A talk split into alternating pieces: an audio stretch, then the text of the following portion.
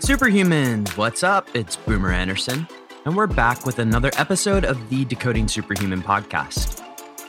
Today, we're going to talk about something that every high performer faces being able to get good, fresh nutrients on the road. How do you do that? What are some alternatives out there? What are the solutions available to you? Because I recall and frankly do this from time to time when you're running through an airport and seeing that all that is available to you is categorically garbage.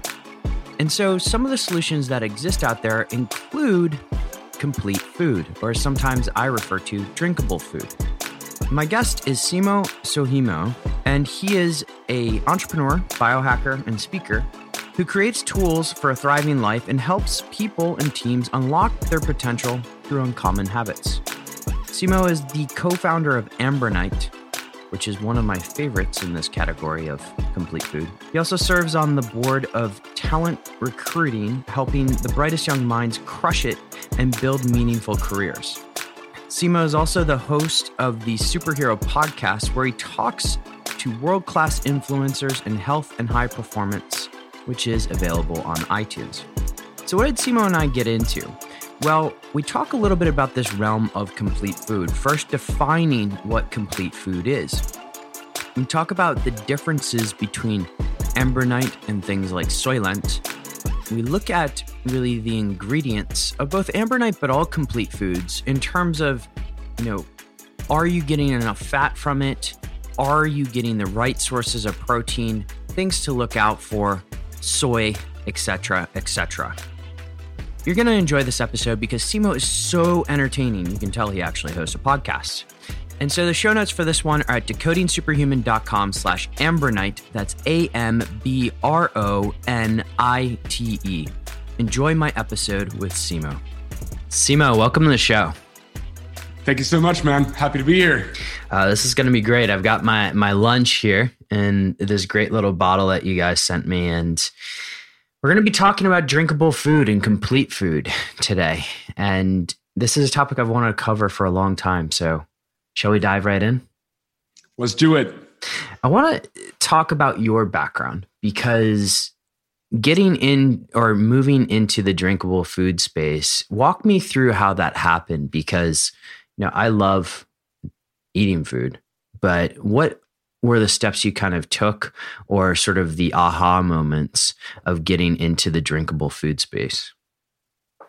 So uh, it, it's a very personal journey for me. Uh, initially, I started creating uh, complete sources of food uh, that are convenient for my own use because uh, in my youth, I suffered from uh, all kinds of different kinds of problems for eating the wrong foods and not having access to the right foods in my life. Um, I had uh, 10 years of terrible digestive issues for, for eating the wrong stuff. And simultaneously, I had a really, really strong connection to the, the proper source of food because in my family, we've used to uh, using wild berries, wild ingredients from, from uh, the Nordic nature. Uh, but when I entered my professional uh, life and, and, and, university life, and I was working in, in North America in a, in a corporation and a startup in Europe, I noticed that I just wasn't able to make the choices I wanted to make with food. And uh, I noticed that that millions of people have the same problem. So this is uh, where I started creating these types of uh, convenient, complete sources of food, initially for myself and later on with my co-founders uh, to a global audience. Mm-hmm. For the layman, how would you define complete food? So when you're looking at food, food has a lot of dimensions, uh, some of which are obviously cultural and linked to the social aspect and the enjoyment. But at the bottom of everything, food is fuel. Fuel, food is something that uh, makes or breaks our health, makes or breaks our focus. It determines our health outcomes, our, our and our, our daily ability to enjoy life and do the things we love. So essentially, uh, when we look at food and, and, the types of food that people, especially in, in, in, our, in our Western societies where we have material abundance, at the same time, food is making us sicker than ever, which is really crazy. It doesn't make really any sense. Yeah. So when we're, when we're really talking about food, we should be very aware of the fact that uh, the, the, foods that we eat daily determine the baseline of our health uh, and, and the baseline of a happy life and a thriving body. And that's uh, the angle through which I wanted to create something uh, that would be a better option, frankly. Mm-hmm.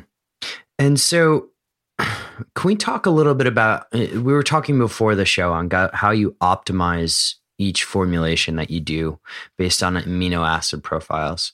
Do you mind just walking through the the formulation because your your story is fantastic. The emphasis on uh, ingredients and fresh ingredients is amazing. But I would love to talk a little bit more about these formulations because uh, that really, to me, is the essence of why it's complete. Absolutely, and uh, uh just to just to uh, summarize what's going on here. So what we've really strive to do is create a real food based, plant based source of complete foods, complete nutrition. Now, that all sounds really fancy. What does that actually mean? So, mm-hmm. when you're when you're looking at a, at a at a delicious plate of food, when it's nutritionally balanced and con- contains sources of fiber, source of nuts, energy, healthy, complete proteins, just like you mentioned, that the amino um, amino acid profile should be complete.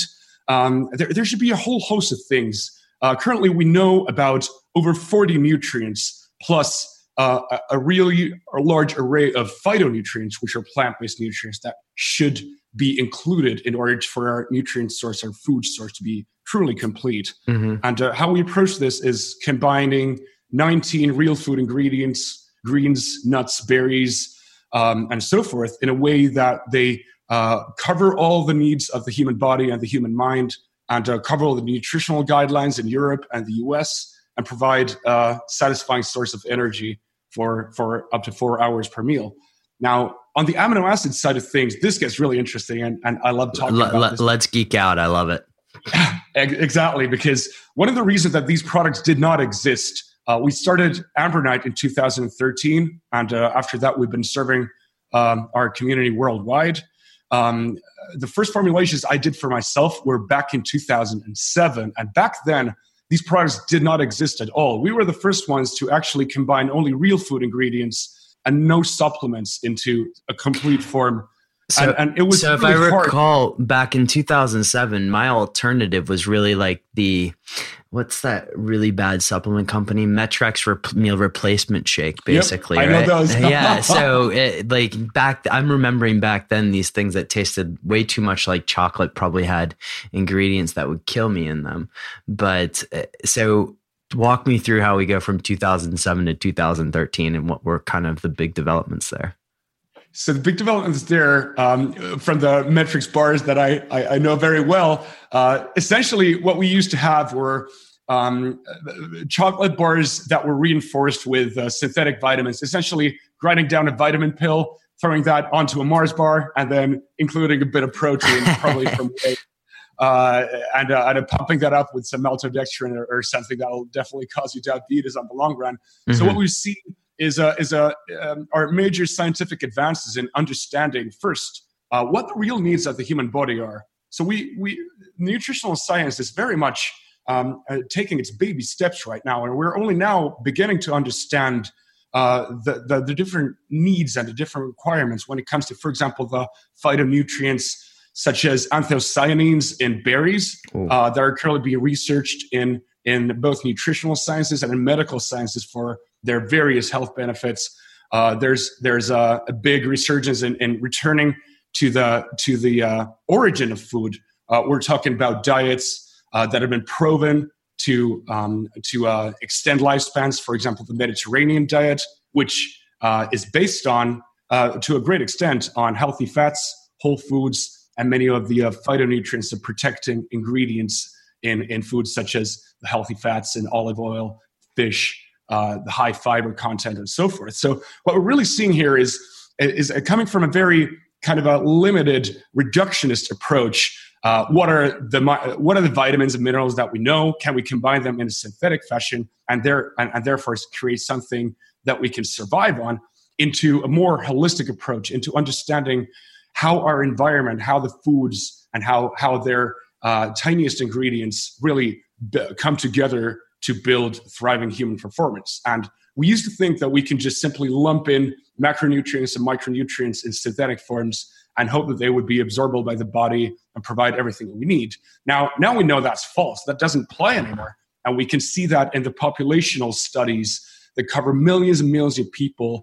Uh, we, we're, we're, uh, we know more about the blue zones, uh, which, which are essentially pockets and communities where people live extensively long lifespans because of their environment, their health. So all of these things are come together and joined by exciting new areas of research such as nutrigenomics. On my team, we, we have a uh, we have a medical doctor and nutrigenomics researcher who has helped us in formulating our products because it all comes down to understanding the human body as a whole, our individual genetic makeups, and, and, and the, the, the power of the real ingredients that are actually absorbable by the body. Mm-hmm. Uh, because you mentioned it, and we can scratch this question if you don't want to answer it. Uh, nutrigenomics, how has that played a role and how has that shifted your formulations? Because it's something that we actively work on with clients, but I'm always very curious on how people employ it. So, uh, uh much of it, it started off as uh, for, through my personal journey for, for better health, for fixing my health. And mm-hmm. after that, really improving my health, especially for uh, high mountain expeditions and, and oh. living a busy life all in all in so, sounds like we have an adventure to plan together. Absolutely man. I'm i'm a i'm a strong proponent of of of uh, furthering our self knowledge through quantification. Yep. Uh, so so a nutrigenomics as a part of play, plays a part in that whole puzzle um, and in through through nutrigenomics we can really understand how we can apply our own genetic makeup into designing the perfect food and perfect diet and nutritional profile. But what we really noticed there is that while there, we can derive immense amounts of, uh, of data into, into a couple of simple conclusions. The first one that we can find, uh, many people are researching this through, through uh, services like 23andMe, which looks at the SNPs of the genome. And uh, nowadays, also uh, Dante Labs, for example, offers the whole genome package, mm-hmm. which gives you a more comprehensive view macronutrient uh, breakdown is is one thing uh, that seems to be genetically and epigenetically valuable in, in terms of information bits that you can incorporate into your daily life. For example, for me, I've done uh, extensive testing, uh, both blood panels for for uh, almost a decade, uh, as well as the the uh, the genetic tests and and measuring my measuring my blood and ketone levels. And what I found out is that I'm personally not equipped uh, with uh, a flesh robot that deals with fast carbs very well. Mm-hmm. So for me, uh, the, both the genetic data and my experiments uh, clearly point to the fact that I should um, be eating a lot of fiber. I should be uh, uh, eating lots of healthy fats and limiting, especially high GI carbs. And for example, for my for my partner, it's the it's it's a completely different thing. We could be eating the same meal, and her response in blood sugar and her response to glycated hemoglobin um, uh, through a three month period would be completely different. And, and it's, it's super exciting to be finally able to really tap into that knowledge and really make those, uh, make those data points actionable in daily life.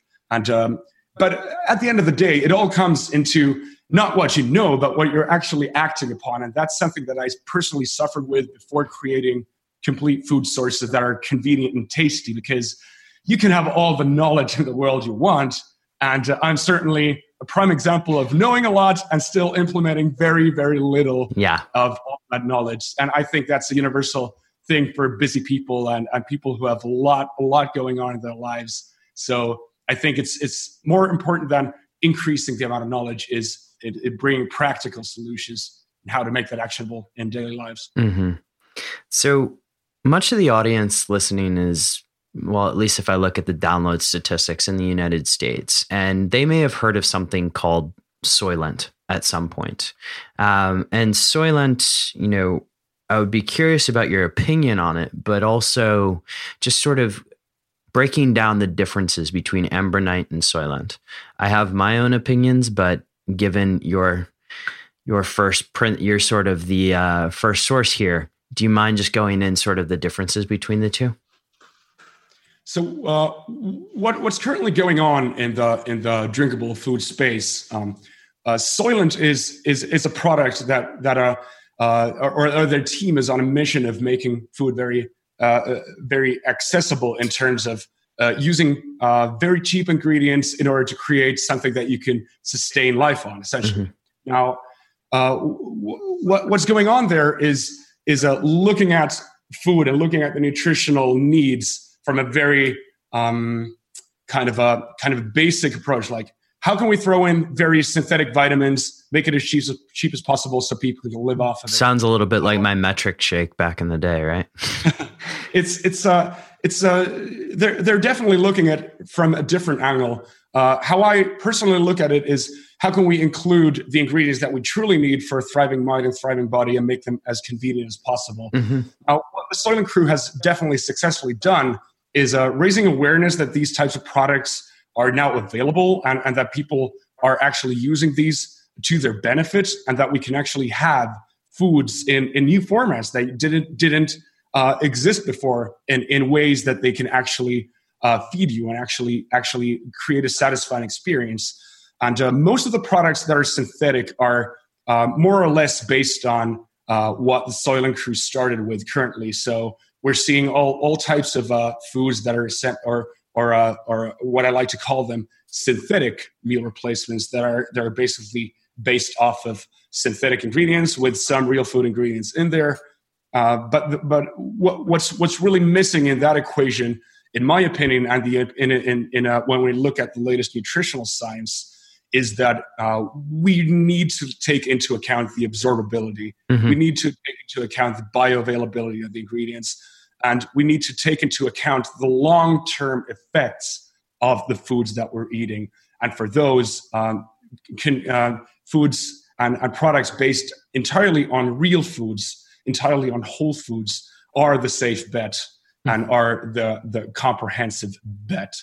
Um, but I, I, have to say uh, that, that I'm really impressed by what the synthetic products have managed to do because for the first time, we're we're looking at this from a from a social perspective in, in a different way that we can actually cover many needs with these types of products and we can actually challenge the way that we look at fast food so because because the fact is for food to be fast it doesn't be unhealthy and we need yeah. to decouple that and yeah. uh, that's what i what i think all of these products are are doing well even though on the nutritional side there's a lot to improve in the in the synthetic products I think right now I'm debating on what to call this episode either uh, improvements in fast food or something you said earlier the flesh robot uh, is something something that I something that I love but um, let's go in a little bit on the natural ingredient side because people are probably listening to this now. And just to give you uh, my experience with Ambronite this morning, uh, even as I use it for lunch,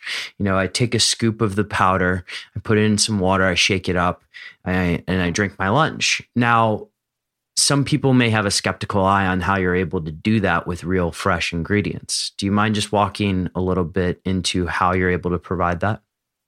Absolutely.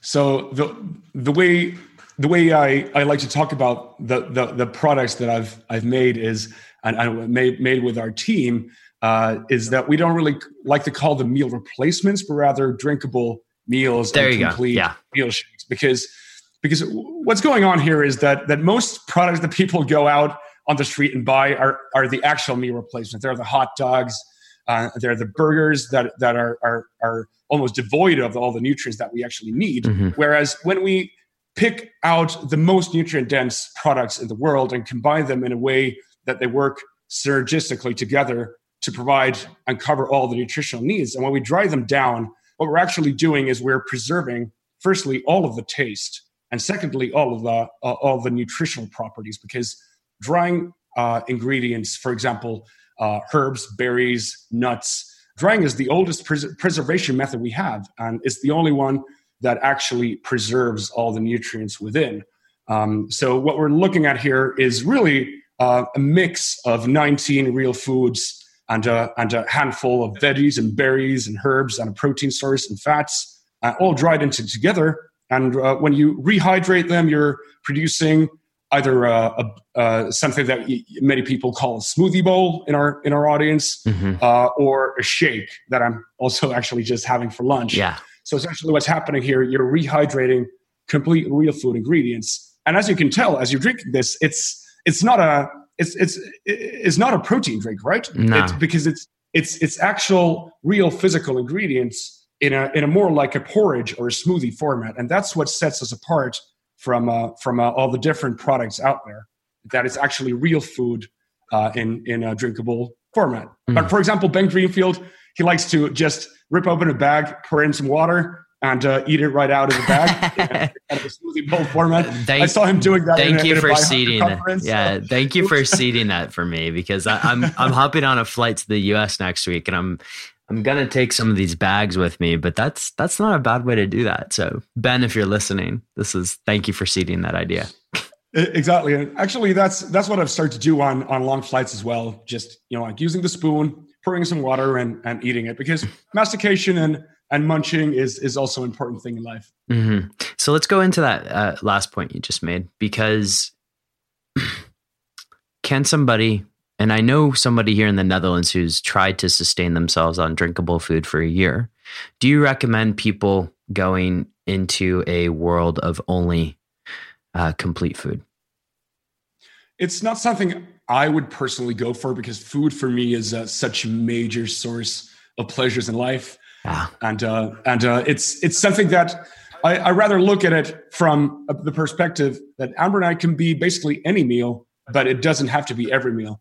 And what I'm what I'm really trying to create here is a healthier baseline, something that you could always fall back to, because after all, our habits form our lives, and uh, and uh, in order to upgrade our lives, we really need to look at the top habits that are making the biggest impact in, in terms of 2080 uh, so when we're looking at the 20% of our habits that are causing 80% of the results, either for better or for worse, it, it really does come down to when we're in a busy moment, do we really have a good option that's both satisfying, tasty, and not bad for us? And, and for, for that reason, I believe that we need to create foods that are usable in any, any particular moment, but going all in on those, while it's certainly possible, and seems to produce really good really good uh, results in people that's on a social and on a, on a on a kind of a life fulfilling perspective that's not that i would suggest because after all we are social human beings and we have extensive happiness studies showing that eating together preparing food together is an important part of a of a satisfying week and it certainly is for me so i would never give up on all of my meals but rather love to enjoy food at, at a higher quality. It's more about upgrading quality than uh, than not having the pleasures that you enjoy in terms of eating real foods too. Uh, absolutely, and like you said, it's a, it's a great way to augment a a healthy diet, especially on the go. But uh, in terms of just thinking through the long long term implications of actually going on a complete food, drinkable food diet, have there been any studies on that? Because I, I haven't seen them. I, I don't know if anybody's ever done it long enough to see like impacts on teeth and gut, etc. So uh, there are there are there's really a very limited amount of of relevant long term studies yeah. done about this because firstly because it, it's for, for usually it's hard to see any um, real problem that would be addressed the best by just going all in on a liquid diet. Mm-hmm. Uh, apart from uh, certain studies where they look at people who have, um, uh, for example, for post surgery purposes, yeah. are enjoying liquid meals.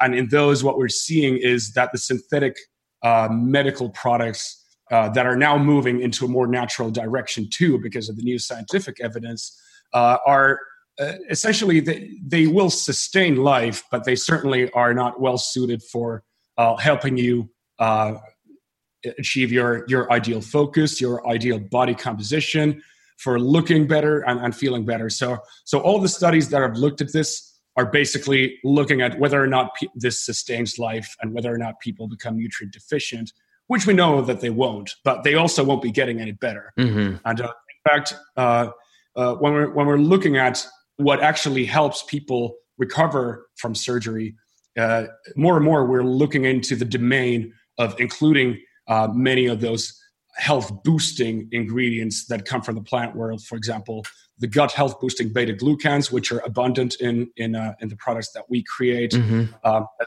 as, well as the uh, the natural antioxidants from berries, um, and uh, and uh, for example the uh, the the phytonutrients in olive oil and so forth. So, um, but it, it, it, I would love to see a study made out of this. but but in the meantime, my own experiments, for example, with ambronite, I, I uh, had tonsillectomy surgery yeah. uh, eight months ago, and uh, I had a lot of ambronite during that during that period. Whereas I was asking uh, the head surgeons what other people are having, like, yeah, they're basically you know like eating ice cream for two weeks, and like, yep, that's probably not the type of diet you would want to eat in order to optimize wound healing. Not the least because of the massive amount of sugars that you're you're uh, yeah. creating uh, inflammation problems with. But what we really want to, what, you're like, I, I, would love to see a study made out of this, but on the on, on the other hand, is not really what we're going after here. Of course, the more relevant question would be, how much can we raise the daily nutritional baseline with with replacing the worst of the worst options that you're not even enjoying that much? And many for many people, this is breakfast or a busy lunch at the desk. If we replace those with amazing real food ingredients, what would happen? And what we're seeing is uh, that people are getting pretty amazing results. So you've answered a bunch of my questions around use cases here in terms of lunch, busy people, even hospital. And just as an aside, I think like the two places that I would try to avoid food in general are airplanes and hospitals. And we've discussed both of those today. Right now, I want to drill down into some of these ingredients because uh, we were discussing protein before the show. And you mentioned that you guys have just come out with a new product. Um, oats versus soy. Do you mind going into why you use that and then uh, the kind of introduction of pea as well? Absolutely. So uh, the the proteins and, and uh, in order to create the complete amino acid profile, we combine uh, several sources of proteins, and uh, for us, that's uh, a high grade, special quality of Swedish oat protein, um, as well as uh, and um, uh, as well as with a complement of oats, almonds, and spirulina, and uh, all of those come together to uh, produce a complete source of protein. All the essential ones, uh, a big bunch of the non-essential ones, as well as all the branch chain amino acids that you will want to have for optimal performance, recovery, thriving, and satiety.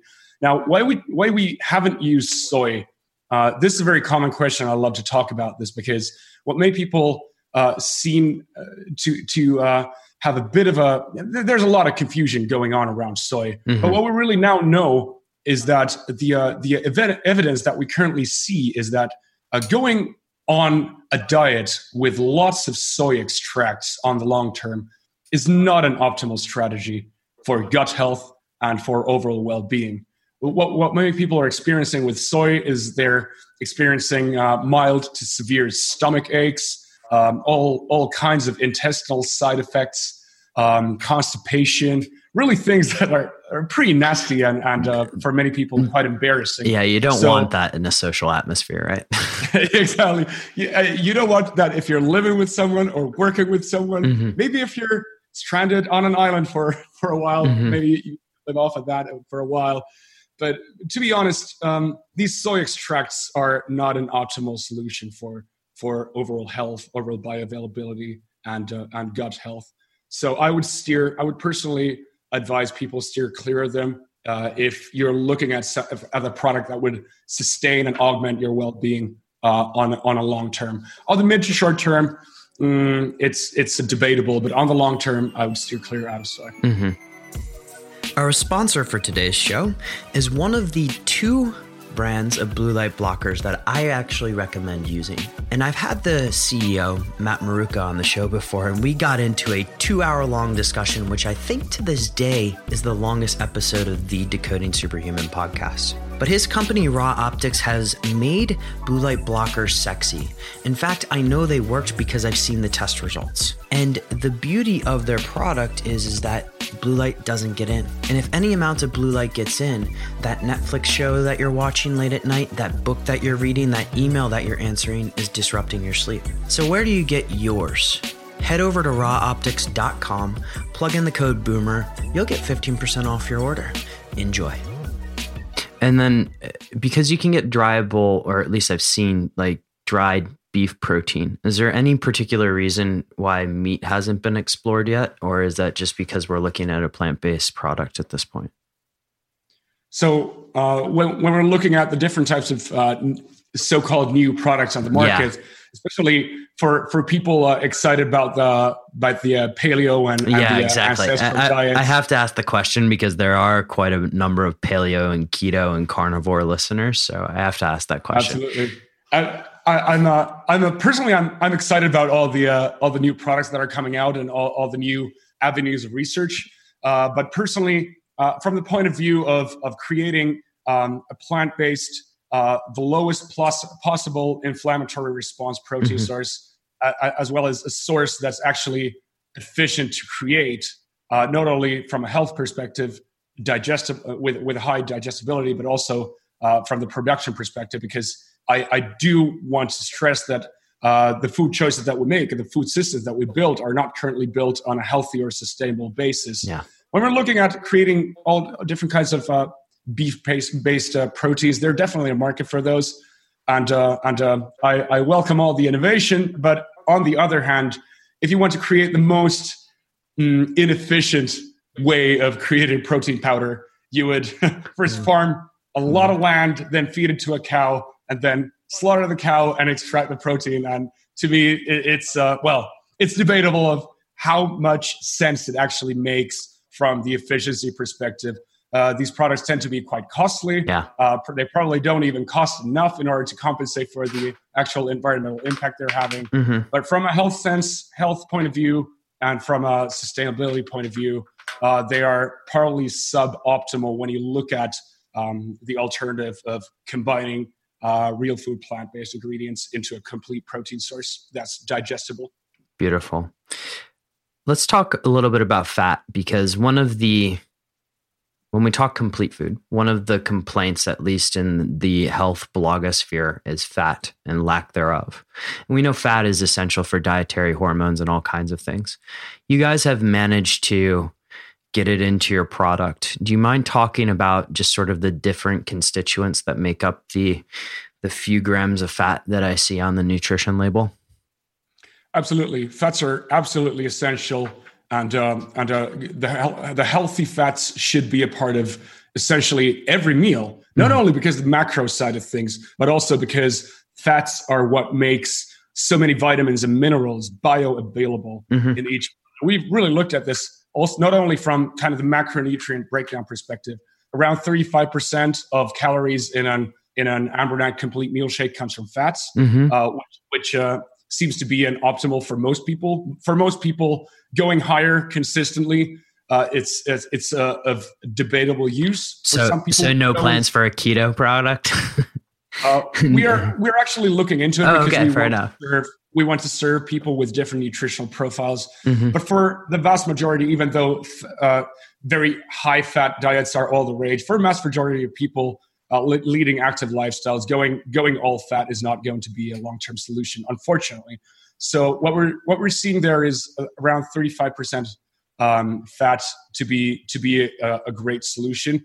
And uh, for Ambronite, we've uh, used almonds, very high grade almonds that mm-hmm. we've managed to uh, produce into a fine powder into a drinkable mix. They're actually whole almonds ground down, so they're actually not a powder, but a, rather an almond flour mm-hmm. that retains all of the fats. So we don't add the fats separately. All of them come from real food ingredients. And uh, what, what's what's often problematic about fats in many of these products, and uh, and uh, I, I uh, highly suggest if someone is considering any of these products, look into the source of the fats. Where do the fats come from? Can you recognize the source from the label? Because I believe that if people looked at the ingredient list and then looked at the amount of fats, they would be surprised that the fats in most products come from terrible sources that are highly inflammatory and you would want to cut out of your diet once and for all. So for us, uh, almonds are are one of the solutions. One big reason for that is that they also have a bit of vitamin E, mm-hmm. which preserves uh, the fatty acids uh, in in a format that we want them to stay in. And uh, omega 3s is an essential part of the product. Uh, as well as omega 7. Let's go into the omega 3s because when we, we say omega 3s, you know, I'm thinking fish, right? Um, what are the ways that you guys get omega 3s into the, the product? Uh, for for uh, Ambronite, we're using uh, flax uh, mm-hmm. as well as almonds, and uh, for for uh, other more even more rare products, or excuse me, for for omegas like omega sevens, we're using sea buckthorn berries, which are the most nutrient dense food and berry source for um, excuse me plant source for omega sevens.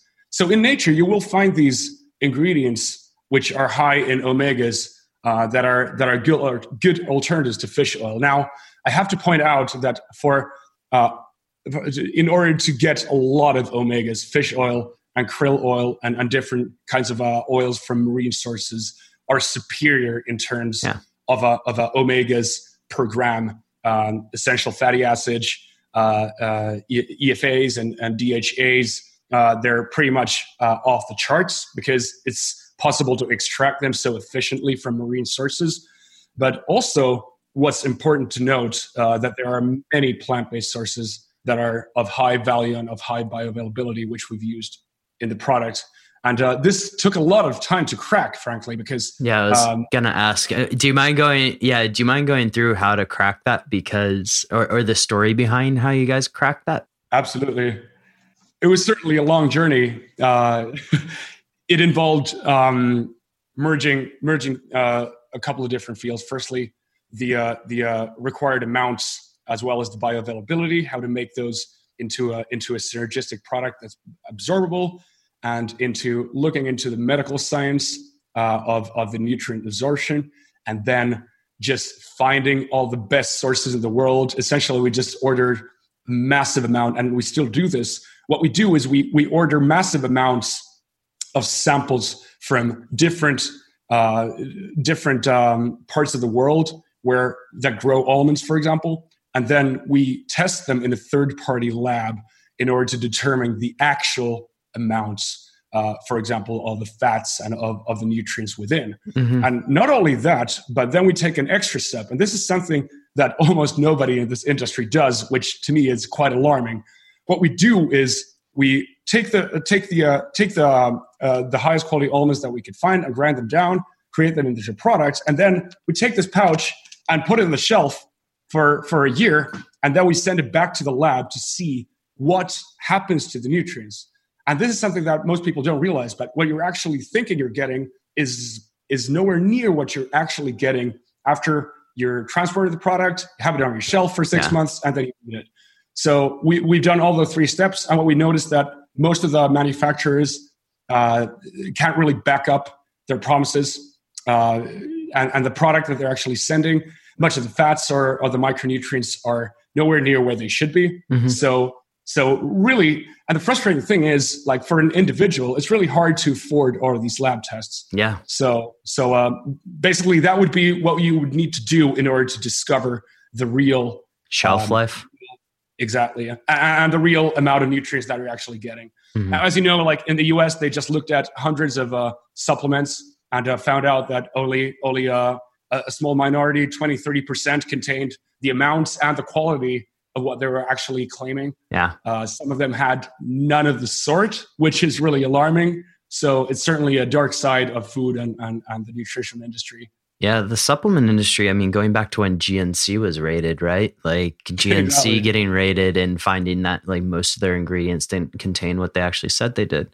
It's pretty dodgy area and you have to tread very carefully, uh, which is why I appreciate what you guys have done on the third party testing. On that shelf life, um, or kind of from time zero to time 365 or day 365, what are said another way, how long can this bag that I'm holding right here last for? Or how long should I be holding it for? So, uh, with real food ingredients, and uh, we don't use yeah. any preservatives or any anything else. Uh, all of the ingredients are pronounceable and, and recognizable foods. Uh, what we notice is that uh, for a year, uh, the the quality remains excellent, and after that, there starts to be a bit of a saturation in the fatty acids. Uh, Mhm. Uh, on the nutritional side, it's quite minor, but on the taste side, it's uh, not optimal to hold onto your bag for several years.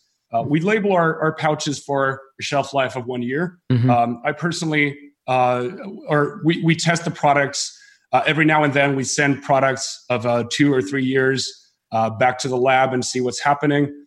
And uh, the taste isn't optimal anymore, but many of the nutrients retain their nutritional value. A couple of ingredients that that are that are very sensitive and that we're taking into account in creating um, in, in putting enough of them into the bag in the first place so that they would actually fulfill uh, the nutritional guidelines still at day 365 and uh, deliver uh, optimal hunger quenching and satiety even at that stage are for example the fats Mhm. uh, the other ones are some of the vitamins which are very fragile and, uh, and for, for most products vitamins get destroyed because they heat treat the products we don't do that um, uh, another thing that happens uh, for for many products, even on the on the on uh, even fresh products, and especially fresh products that are not dehydrated. When you go to, for example, Whole Foods or a, or a or a healthy grocery store, and you go to the grocery section, the foods that you see and, and that you would kind of naturally suspect that or, or assume that would have the most nutritional value, the fresh foods are actually lower in nutritional value than the frozen foods because the frozen foods uh, have that decay uh, at, at a significantly lower rate. And, and dehydration does the same thing. But for optimal vitamins, optimal minerals, you definitely would want to consume our Ambronites at around the one year mark. Mhm. There's no problem in, in, in uh, enjoying them later, but what we've noticed is that for one year, we, we're, we've managed to uh, keep all the nutrients uh, very much intact thanks to the layering system that we use in the pouch. And the same goes for basically any food. And, Yeah. and my advice for anyone looking at uh, at at um, wondering, going going in, on, looking into their fridge and wondering if the foods they're eating actually contain what they need to be getting, and if they're actually getting any real benefit out of that.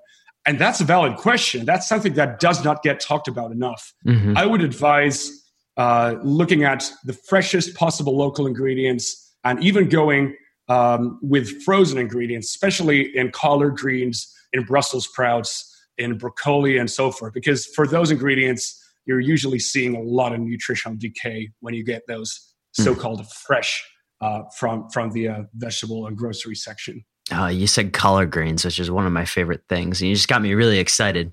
Uh, talk. Let's talk about the geographical split of sort of how you guys source your nutrients, because you get you get nutrients from all around, or foods from all around the world, but you're also in the backyard of one of the places that is known for foraging. What percentage of your ingredients comes from Finland versus outside? A bit more than 50% come from the Nordics. Mhm. Um, I'm really excited about this topic uh, because Let's go. Uh, let's go. I I love I love for, the Yeah. concept of foraging. Let's talk about it. Exactly. I was actually just foraging uh, for some spring herbs uh, last weekend because it, right now is the perfect time Mhm. for so many so many roots, vegetables, and and uh, and sprouts. Um, I, I essentially grew up foraging with my parents and with my grandparents as long as I can remember. We used to go out into the forest and pick berries, Mhm. mushrooms, and and that was that was something uh, that was such a normal part of life for me. And only later in life, I realized that this was something really special because in most parts of the world, that's not really a viable option. Yeah, grow, growing up in Philadelphia, like we'd go foraging and we would probably find a McDonald's, but we wouldn't find berries, right? like it's a very different situation. But sorry, I interrupted you. Exactly. So uh, I know, right? Uh, there's there's so many amazing sources of nutrients, and and uh, many of them, for example, the bilberries, the cranberries, um, and the sea buckthorns. Most of them aren't even um, available in farmed fashion Yeah. because, um, for example, bilberries are the wild cousin of blueberries, but they are entirely different. Um, the bilberries, uh, Vaccinium myrtillus in Latin, are uh, over 10 times higher in, for example, anthocyanins, plant nutrients, and so forth. And uh, they, they have to be picked out in the wild. So, what we do is we use uh, hand wild foraged bilberries and other berries, and we dry them down and, uh, and uh, put it in the bag to be able to share the love, frankly, because so few people around the world have access to these great ingredients. Mhm. So what's happening with the foraged ingredients is that you're getting plants from environments where they're they are con- continuously bombarded uh, with with stressors. Uh, obviously, there there are predators that they need to defend against, and for that they produce exceptional nutrient density, and um, that's been well documented. So um, that's that's certainly something. Uh, and and and what I'm really excited about is connecting back to the roots of our food. Honestly, for me, I, I believe that the toughest problems of our generation that we need to solve, that we need to get chipping away at, are all connected to um, to deeper understanding of ourselves and deeper understanding of our environment and connecting into our food, into our bodies, into how we work and how our actions shape our environments and how our environments shape us. So, wild foods and connecting to the source of our ingredients and respecting that is really a key part of the picture for me. And using these wild ingredients is is a is a something uh, that is definitely a key to many of the, of the problems that we're seeing. So, around um, back to your question, uh, around uh, uh, fifty percent come from the Nordics. Uh, the the oats uh, come from the Nordics, Sweden, Finland. Many of the berries come from the Nordics. for example, the bilberries come from above the Arctic Circle, mm-hmm. where I'm originally from. I was born way up north above the polar circle, and that's where the best bilberries in the world come from. Um, many of the ingredients that don't grow uh, here, up here in the north, uh, for example, the almonds, uh, currently come from California, mm-hmm. Uh, where we found found an especially nutrient dense variety of almonds. Um, and uh, essentially, what we've done for for all of the ingredients is scan the world uh, for the best nutrient dense varieties, and, and then try to get our hands on them and do the actual lab tests in order to create the product global foraging, if you will, right? In a, in a way, in a way, yes. Like uh, I, I, actually fantasize of creating a product that would be entirely based on wild foods. That that would that would be like an extreme caveman version of the product. I would love to collaborate with you when you start working on that too, because that would be a lot of fun. Um, one word you mentioned a bunch before we transition into uh, the final questions anthocyanins. Do you mind just talking a little bit about what those are and why people should be paying more attention to those?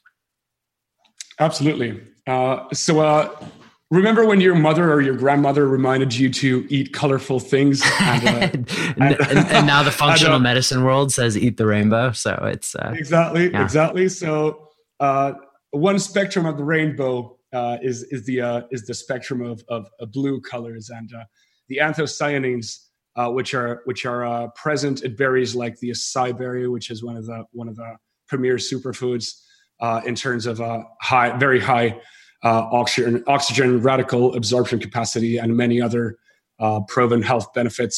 Um, bilberries are way up there, and and what happens essentially what happens there is that the plants produce these phytonutrients, the phytochemicals, in order to survive in the environments.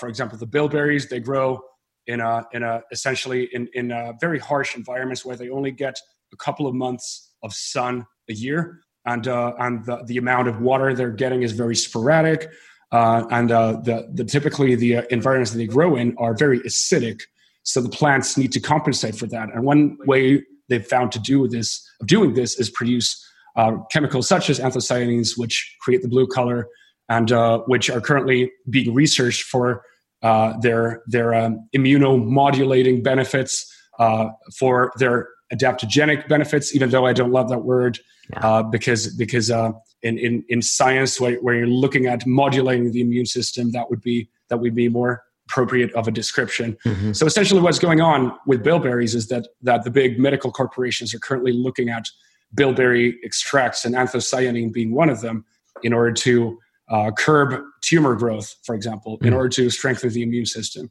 And what we know from uh, from studies looking at vast populations of people who are getting these beneficial plant nutrients, for example, the, as we talked about the Mediterranean diet, um, it's it's it's part of part of the puzzle to be including those real food nutrients into your diet. And there's no way you can do it with supplements or synthetic products right now. Mm-hmm. So that's why you should be paying attention into including berries, um, and herbs into your day and um, and uh, looking at the rainbow from not not only from variety but also from the quality perspective yeah. because there's a massive difference in eating a blueberry or eating a wild bilberry there's a massive difference in eating um, a farm grown raspberry or a wild grown lingonberry so so uh, and the differences in these chemicals can be up to 100 or 1000 x so we are talking about significant differences but the fun thing is these things are really tasty so mm-hmm. so uh, including the entire diet is usually one of the things that people a, don't have a problem with. Yeah, it's a pleasure. It's like a dessert. I love it. Uh, I am so looking forward to the final four questions with you because you've already talked about going back and looking at our the way we work, the way we eat things. But if you don't mind, I want to transition into those. And the first question is is what is one area you think people should pay more attention to when it comes to improving performance? I think uh, one of the areas that has impacted my life the most is understanding the baseline thinking of performance and especially when it comes to when it comes to sleep exercise nutrition you want to look at the minimum effective dose or the med of what you're doing. And uh, for many for so many people that i see it's it's um, it's kind of a bipolar situation of going entirely overboard in some areas of life and not taking into account the entire baseline. And when it comes to food and nutrition, which is an essential building block, I would look at how to not how to uh, optimize everything. Don't look at optimizing everything or going for the top one or two percent, but rather what's the one simple thing you can do to upgrade your baseline into in, and actually get some lasting results. And for me, that is uh, looking at the at the situations where I, I really need a healthy dose of nutrition, but it's really hard to get, and I'm lazy and I'm busy and I can't do it. So upgrading those moments is essential. And after after that, whatever you do in those other moments suddenly only plays a part of a of around 10 or 20 percent because what you have now is a, is a healthy baseline. So so baseline thinking uh, also in sleep, in exercise, but especially in food, and understanding that enjoyment and uh, the the, the uh, effects of of whether or not you're supporting or detracting from your thriving body are actually converging. We're at a time where those things are becoming synonymous because connecting to the origins of your food leads to essentially you eating like a gourmet chef. Uh, one person who has coached us is a is a is a is a Michelin star top rated gourmet chef mm-hmm. uh, who, who is uh, Andoni uh, Andoni Aduriz from from Spain because he uses the same ingredients as we do. Mm-hmm. He just plates them differently.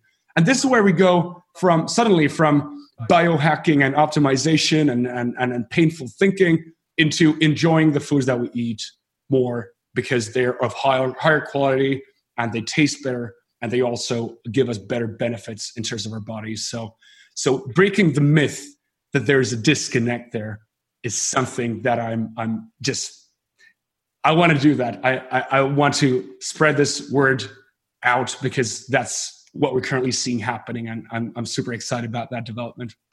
What's your top trick for enhancing focus? For me, uh, I can I can be entirely on or off. Um, for me, if if I become distracted, it's really hard to get back on track. Mm-hmm. It can take me up to 15, 20 minutes. So, for example, right before this podcast, I took a cold shower, 100 seconds in in uh, on the cold setting of my shower. I'm a big pro- proponent of uh, cold exposure myself, mm-hmm. also because it connects me to nature. I go to go to uh, a hole in the ice all the time ah. when I have the opportunity here in Finland, and when I'm traveling, I build ice baths in hotel rooms and whatnot. So cold exposure, that's number one. Breathing exercises. It's amazing what one round of of a Wim Hof breathing or a or breath work can do. It only takes me 120 seconds and uh, it will literally turbo boost my next two hours. So two minutes for two hours, that's a, that's a massive Gr- benefit. Great trade-off, right? Yeah, absolutely. Like some of the best time investments I can make. And even in my office, I sometimes just go into a spare room or just uh, before, before uh, for example, if I'm speaking at a conference, I just might go to um, just walk outside or uh, even, even go to a restroom for just two minutes of of a of a just um, zeroing in what's happening next, calming my mind, coming back, different person. you know, it's it's it's amazing. And uh, five years ago, this was still very much out there for me, but mm-hmm. it has now become an essential part of my life, an essential part of my day.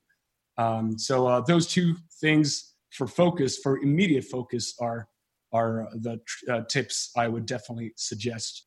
One thing that's on the macro level, one thing that messes up focus for me is if I don't take care of uh, eating eating in a way that sustains stable blood sugar. Mm-hmm. So getting in those um, healthy fibers, getting into beta glucans that have been proven to, to balance blood sugar uh, is essential for me for uh, intense moments of flow.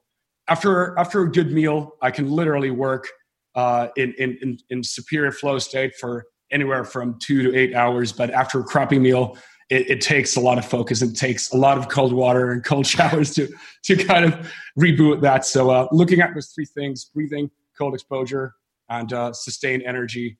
Um, uh, those those are my my top three three uh, things that I would want to share with everyone. Beautiful. It seems like if we figure out where you're checking into a hotel in the US, there's going to be an Instacart that's going to arrive with a ton of ice afterwards. Uh, exactly. To, yeah. I've pulled that trick before too. Um, it's a neat trick. So, what book has significantly impacted your life and how you show up to perform in it? There, there, are so many, and I, I really love this question. Please, uh, please rattle them off. uh, to, to, to be honest, um, the books uh, that have probably impacted me the most go into the domain of uh, many of them go into the domain of, of philosophy, especially mm-hmm. inter, intersection of of uh, of uh, of understanding uh, our our existence as as humans and as part of a larger system. So systems thinking is a is a is something that I that I uh, really would would love to bring into the discussion. Um, and uh, from from a personal perspective, uh, Eckhart Tolle has made a big impression and uh, and uh, has been essential in uh, for me in in discovering the tools of the mind and and really starting to pay even more attention to my states and and to to understanding whether or not I've been uh, taking care of myself, whether or not I've, I'm fully recovered, whether or not I've been sleeping enough, exercising enough, recovering enough, um, and um, and uh, frankly, doing the things that serve the meat vehicle, that serve uh, the human flesh robot. So, mm-hmm. so, so, I, I, consider many of these techniques, uh, for example, the the ones covered by Eckhart Tolle in his books, uh, as as a as a essential tools for self diagnostics. And for me, that, is, that has been something that has probably the most radically changed my life during the last 10 years. Just finding ways of applying those self diagnostics and becoming more aware of what I actually need in order to recover or enhance my performance at any, any given time. Um, another another book um, on on leadership that I really have to mention uh, is is uh, Jocko Willink, uh, Jocko Willink's, Willink's uh, writings and, and his podcasts are epic, but Extreme Ownership as a book um, has has definitely been been very valuable, both in terms of leading, uh, understanding and leading myself, as well as leading teams and understanding so much of uh, what's what's actually actually going on there on on many different levels. Mm-hmm. That's great. That's amazing. And I agree with you. Jocko's great podcast. I, I like his intensity and he like the concept of extreme ownership is definitely needed in this world today. Where can people find out more about you? Uh, so, uh, so uh, I also host the superhero podcast where I talk a lot more about what we just discussed and uh, mm-hmm. all other other parts of uh, leading a thriving life and uh, becoming unstoppable. So, um, Superhero Podcast is definitely uh, where people can find out more about what I'm currently working on and what mm. wacky experiments I'm pulling off and and what's going on in in my life and, and the people who I'm I'm interviewing. So so uh, you can people can find that on iTunes or ambronite.com slash podcast. And uh, there you can also find my blog, ambronite.com slash blog, where I cover many of uh, many of the experiments that we've done and uh, and uh, the the uh, constant pursuit of uh, more self knowledge, more self awareness, understanding myself, and uh, how to become a more significant human being. So uh, if if that's something that people are interested in, they should definitely check it out. Excellent. Simo, thank you so much for joining us today. This has been an absolute pleasure, my friend. Boomer, this has been amazing. Thank you so much, and uh, talk to you soon. Yes. Uh, to all the superhumans listening out there, the show notes for this one are decodingsuperhuman.com slash amber ambronite and have an absolutely epic day. Superhumans, before you go, if you enjoy the episode, if you enjoy all of our episodes, head on over to iTunes and leave us a five star rating. It would really, really help get the word out on what we're doing here at Decoding Superhuman. Feedback. If you want to give us direct feedback, or you want to see us cover a specific topic, whether on the shorter episodes or the longer episodes, head on over to your email and email us at podcast at decodingsuperhuman.com. For those of you who have sent emails to that address, you know that I respond to every single one. And then lastly, would you like 300 to 500 words of highly curated information on how to upgrade performance? If so, head on over to decodingsuperhuman.com slash throwdown and you'll get our next issue of the throwdown which is our 300 to 500 word highly curated digest if you will on what's going on in the field of performance. Enjoy your day superhumans and thank you from the bottom of my heart for tuning in to today's episode